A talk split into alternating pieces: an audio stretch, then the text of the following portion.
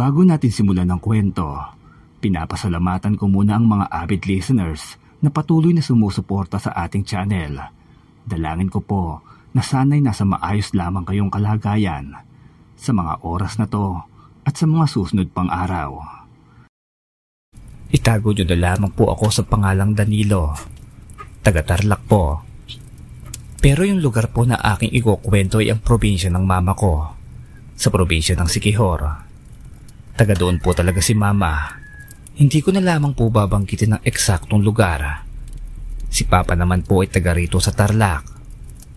Madalas po akong makarinig ng kwento sa inyong channel. Pati na rin po sa ibang horror channel ay sikat na sikat po yung tungkol sa kalamansi. Yun pong kwento ko na ito ay may kinalaman rin po sa kalamansi. Binata pa po ako noon at gin kalamansi ang aming inumin ng mga tropa ko. Hindi naman kasi kami ganoon kapera noon. Taong 2015 lamang po ito nangyari. Tumawag po yung tito ko sa Sikihor na yung kapatid ni mama. Wala na daw po kasi yung lola. Sa totoo lamang po, hindi ko pa nakikita sa personal lang lola at ang iba pang mga kamag-anak namin doon. Sabi raw ng tito ay marami na raw komplikasyon ng lola kaya na maalam na raw siguro ito. Dagdag pa ni mama, kailangan raw naming umuwi roon kahit na may kalayuan yon. Bilang respeto na rin daw sa aming mga kamag-anak na nandoon. Sa totoo lamang po excited kaming makarating sa probinsya nila mama sapagkat ito ay yung kauna-unahang punta namin doon. Pagkarating namin sa bayan nila ay namangha na kami kaagad lalo na ng papa ko. Tuwang-tuwa kami nung makita namin yung napakagandang tanawin doon. May napansin pa ako sa aming paglalakad patungo sa bahay ng lola. Yung isang lalaki ay nakita kong may hawak-hawak na itak. Tapos, napakatalim nito at ipinapakita niya sa mga tao na ihiwain niya ang kanyang braso pero walang mangyayari sa kanya. Ni hindi ito nagdurugo. Nagpalakpakan pa ang mga tao na nakapaligid sa kanya. Hanggang sa napatigil rin ako at pinagmasdan ko itong mabuti. Dito ay napangiti pa nga sa akin ng lalaking gumagawa noon. Agad naman akong hinila ng tito ko na kasama naming naglalakad noong mga oras na yon. Sinabi niyang wag raw akong manonood ng mga ganon. Hindi niya naman sinabi sa akin kung ano yung dahilan. Kung bakit ba bawal. Ngunit sinunod ko na lamang ito upang hindi na kami magtalo pa. Ayoko na rin kasi ng mahabang eksplanasyon dahil napagod na ako sa biyahe. Pagdating namin sa bahay ng lola, isang lumang bahay po ito. Malaki siya at maraming silid. Pero kung pagmamasdan mo itong mabuti ay nakakatakot po. Siguro ay hindi lang talaga ako sanay na makakita ng ganoong kalumang bahay. Nakaburol pa noon ang aking lola. Iyak naman po ng iyak si mama. Pasensya na po kayo kung sasabihin kong hindi po kami naiyak ng mga kapatid ko. Hindi po kasi namin nakasama ang lola at hindi pa rin namin ito nakikita kaya siguro bilang isang apo ay malungkot din po kami. Pero hindi po talaga lumuha ang aming mga mata. Siguro ay hindi lang talaga kami naiyak dahil sa hindi naman kami malapit sa lola. Pasensya na po. Balik na po tayo sa kwento Sir Sep. Noong unang gabi po namin doon, may napansin po akong kakaiba sa isang nakikirami doon. Nanginginig po ito at nakaupo sa isang upuan. May daladala naman po akong gin noong mga oras na yon dahil aayain kong uminom ang aking mga pinsan doon. Ngunit nagalit naman po ang tiyo at tita ko na kapatid ni mama. Bakit daw kami iinom ng alak kayong may patay kami? Patay daw po ang lola kaya hindi daw kami nararapat na magsaya. Hindi ko naman po kasi alam yun sapagkat sa aming kinalakyan ay normal lamang na umiinom kami sa burol. Pero wala naman po silang magawa noong sinabi ng mama ko na normal lang daw itong gawain sa amin. Kaya naaya ko yung mga pinsan ko doon. Yun pong lalaki na nakita kong nakaupo kanina na nanginginig-nginig pa po. Napansin kong parang balisa. Kaya itinanong ko sa mga pinsan ko kung sino ba yon. Ngunit hindi rin daw nila ito kilala. Sabi pa ng isang pinsan ko na ngayon lamang daw niya ito nakita. Tapos po, biglang pumasok sa loob ng bahay yung pinsan ko na yon para po siyang nagmamadali. Tapos paglabas po niya, sinabi niyang uminom na raw kami. Pero itinanong ko sa kanya kung bakit pa siya bumalik doon sa loob ng bahay. Sinagot naman ako nito na sinabi niya raw kay Tito ang tungkol do sa lalaking itinuro ko sa kanya. May hinala daw kasi silang isa itong balbal. Hindi ko pa nga alam kung ano ba yung balbal na yon. Dito naman ipinaliwanag nila sa akin ang tungkol doon. Isa daw itong isang uri ng aswang na kumakain raw ng patay na tao o yung bangkay po. Ganon daw po ang trip na kainin ng balbal. Noong sinabi nga niya yun ay natawa pa ako ng bahagya. Pero bakas sa mukha ng pinsan ko na hindi ito nagbibiro. Kaya inaya ko na lamang silang tumagay noon.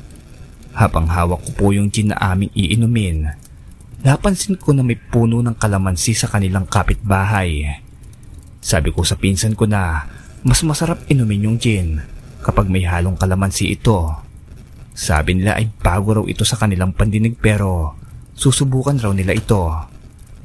Kaya naghingi na po yung pinsan ko ng kalamansi sa kapitbahay nila. Doon po sa puno ng kapitbahay nila. Sa madaling salita po ay hindi siya nagpaalam. Ilang piraso lang naman daw kasi yung kukunin niya. Dito nga ay humanap na kami ng pwesto. Medyo malayo sa pinagpurulan ng lola. Yung pwesto namin, kung hindi ako nagkakamali ay puno iyon ng kalaterisyon. Doon kami sa ilalim ng nagiinuman. Sabi ng mga pinsan ko, masarap daw pala yung gin kapag may halong kalamansi. Sabi ko naman ay madalas ito ang iniinom namin ng mga tropa ko sa Tarlac. Nakakatatlong bote na kami noon. Medyo marami kasi kaming umiinom kaya hindi pa kami gaanong lasing. Nang biglang dumaan sa harapan namin yung lalaking itinuro ko sa kanila kanina, yung sinasabi nilang pinagkihinalaan nilang isang balbal. Dito naman ay nilapitan ito ng pinsan ko na nooy may tama na ng alak. Sa madaling salita po, medyo lasing na ito. Mahina po pala siyang uminom. Akala ko nga rin ay hindi pa sila lasing dahil okay pa naman sila kani-kanina lamang. So ayun na nga po. Lumapit yung pinsan kong iyon sa lalaki. Tapos inalok niya itong uminom. Pero noong kinuha niya ang baso na inalok ng pinsan ko, bahagya itong natabik sa kanyang kamay. Nagsisigaw ito sa sakit. Hindi ko po maintindihan noon kung bakit. Samantalang din lang naman yon na may halong kalamansi. Galit na galit ito sa amin at hindi naman namin mawari ang dahilan. Hanggang sa unti-unti pong nagbabago yung itsura nito. Para pong nagkakaroon siya ng balahibo sa kanyang muka Tinititigan ko pa sana ito ng mabuti kaso hinila ako ng pinsan ko at sinabing tumakbo na raw kami. Pati yung pinsan ko na nag-alok ng alak sa lalaking yon ay tumakbo rin. Nakakatawa nga kung iisipin eh. Lasing yung pinsan kong yon pero nakatakbo siya ng mabilis. Dito nga'y huminto na kami noong naroon na kami sa may burol ng lola. Matapos po noon ay nagpupulungan na po yung lahat ng tao doon hindi ko pong maintindihan kung ano ang pinagbubulungan nila. Iba kasi yung lengguwahe. Kaya naman tinanong ko si mama kung ano ba yung nangyari. Kaya po ikinuwento niya sa akin ang lahat. Sabi ni mama sa akin, isang uri daw ng aswang yon. Sinabi rin nitong hindi ito natatakot o nasasaktan sa alak. Pero sa kalamansi, ay talagang parang asido daw sa kanilang balat yon. Hindi ko po maintindihan talaga ang nangyayari. Ano ang kinalaman ng kalamansi doon? Sabi ko pa sa sarili ko na kapag nakita naming muli yung lalaki, kakausapin ko pa. Ganun po ko kakuryos sa kanya. Sa madaling salita po hindi ako natatakot. Iniisip ko pa ngang baka may allergy lamang siya sa kalamansi. Meron kasing ganoong tao. Yung pagbabago niya ng anyo ay baka epekto lang din ng allergy niya. Yan po kaagad ang naisip ko noong mga sandaling yon. Wala naman kasing ganitong sabi-sabi sa probinsya na aking kinalakhan. Heto na nga po, yung sinasabi kong lalaki ay hindi na talaga nagpakita pa sa amin mula noon. Hanggang sa nagtagal pa po kami ng dalawang linggo sa probinsya ni Mama. Naging malikot po ako doon kung saan saan ako napupuntang lugar. Sobrang malikot po talaga. Minsan nga po ay ako lamang mag-isa ay nakakarating sa may mapupunong lugar doon. Hanggang sa may mga nakakakita sa aking mga kapitbahay nila mama na umuwi na raw ako at delikado para sa isang katulad kong dayo ang naroon sa lugar na yon. Hindi ko po maintindihan pero talagang ayaw kong makinig sa kanila. Nagahanap kasi ako noon ng mga buko na pwede kong inumin. Tila kasi ay hinahanap-hanap ko po yung buko na madalas naming hanapin sa probinsya namin sa Tarlac kapag nasa mapupunong lugar kami. Magtatakip silim na pala noon Kakahanap ko ng buko ay napalayo ako. Hindi ko na po alam ang daan pabalik. Sa madaling salita, naliligaw na po ako. Pinilit kong hanapin ng lalaking nakasalubong ko kanina, yung nagsabi sa akin na delikado raw para sa akin ang mapa rito. Kakahanap ko ng daan pabalik. Napunta ako sa isang ilog. Nasa tabing ilog na po ko noon Sinusubukan kong baybayin ito upang makita ang tulay, yung tulay na pamilyar sa akin. Ngunit lumalalim na ang gabi. Wala pa rin pong tulay akong natatanaw. Hanggang sa napadpad po ako sa isang kubo na katabi lamang ng ilog. Nagbaka sakali akong may tao roon na tutulong sa akin. Pagkatok ko ng pinto, walang sumasagot pero siguradong may nakatira dito. Nakasindi kasi ang sulo o gasera sa loob ng kubong yon. Kahit wala pong paalam ay pumasok ako at sinilip ko po yung loob ng kubo na yon. Nang laking gulat ko na mayroon palang tao. Pero kalahati lamang po. Wala po yung pang itaas niya. Parang baywang ng isang babae. Hindi ko na po ito pinagmasdan pa ng mabuti. Sobrang takot na po talaga ako kaya Sumisigaw akong lumalabas ng kubo na yon. Tumakbo ako kaagad noon nang may narinig akong pagaspas sa itaas. Iniisip ko na kaagad na ang manananggal na madalas na maitampok sa mga nakakatakot na palabas sa TV. Baka yun nga yun. Yun ang tumatakbo sa aking isipan. Unti-unti akong tumingala sa itaas nang makita kong nakaharang sa liwanag ng buwan ang kalahating katawan ng manananggal na yon. Hindi nga ako nagkamali ng aking inaakala. Hindi po ako makagalaw sa aking kinatatayuan nang may narinig po akong sigawan ng mga tao. Maging yung manananggal ay napalingon din sa ingay ng mga taong yon. Dito nga'y umalis na kaagad yung manananggal at nagpakalayo-layo agad. Nang malapit na ang boses ng mga ito, Napansin ko sila mama at papa na may hawak na flashlight. Nabuhayan na ako ng loob noon.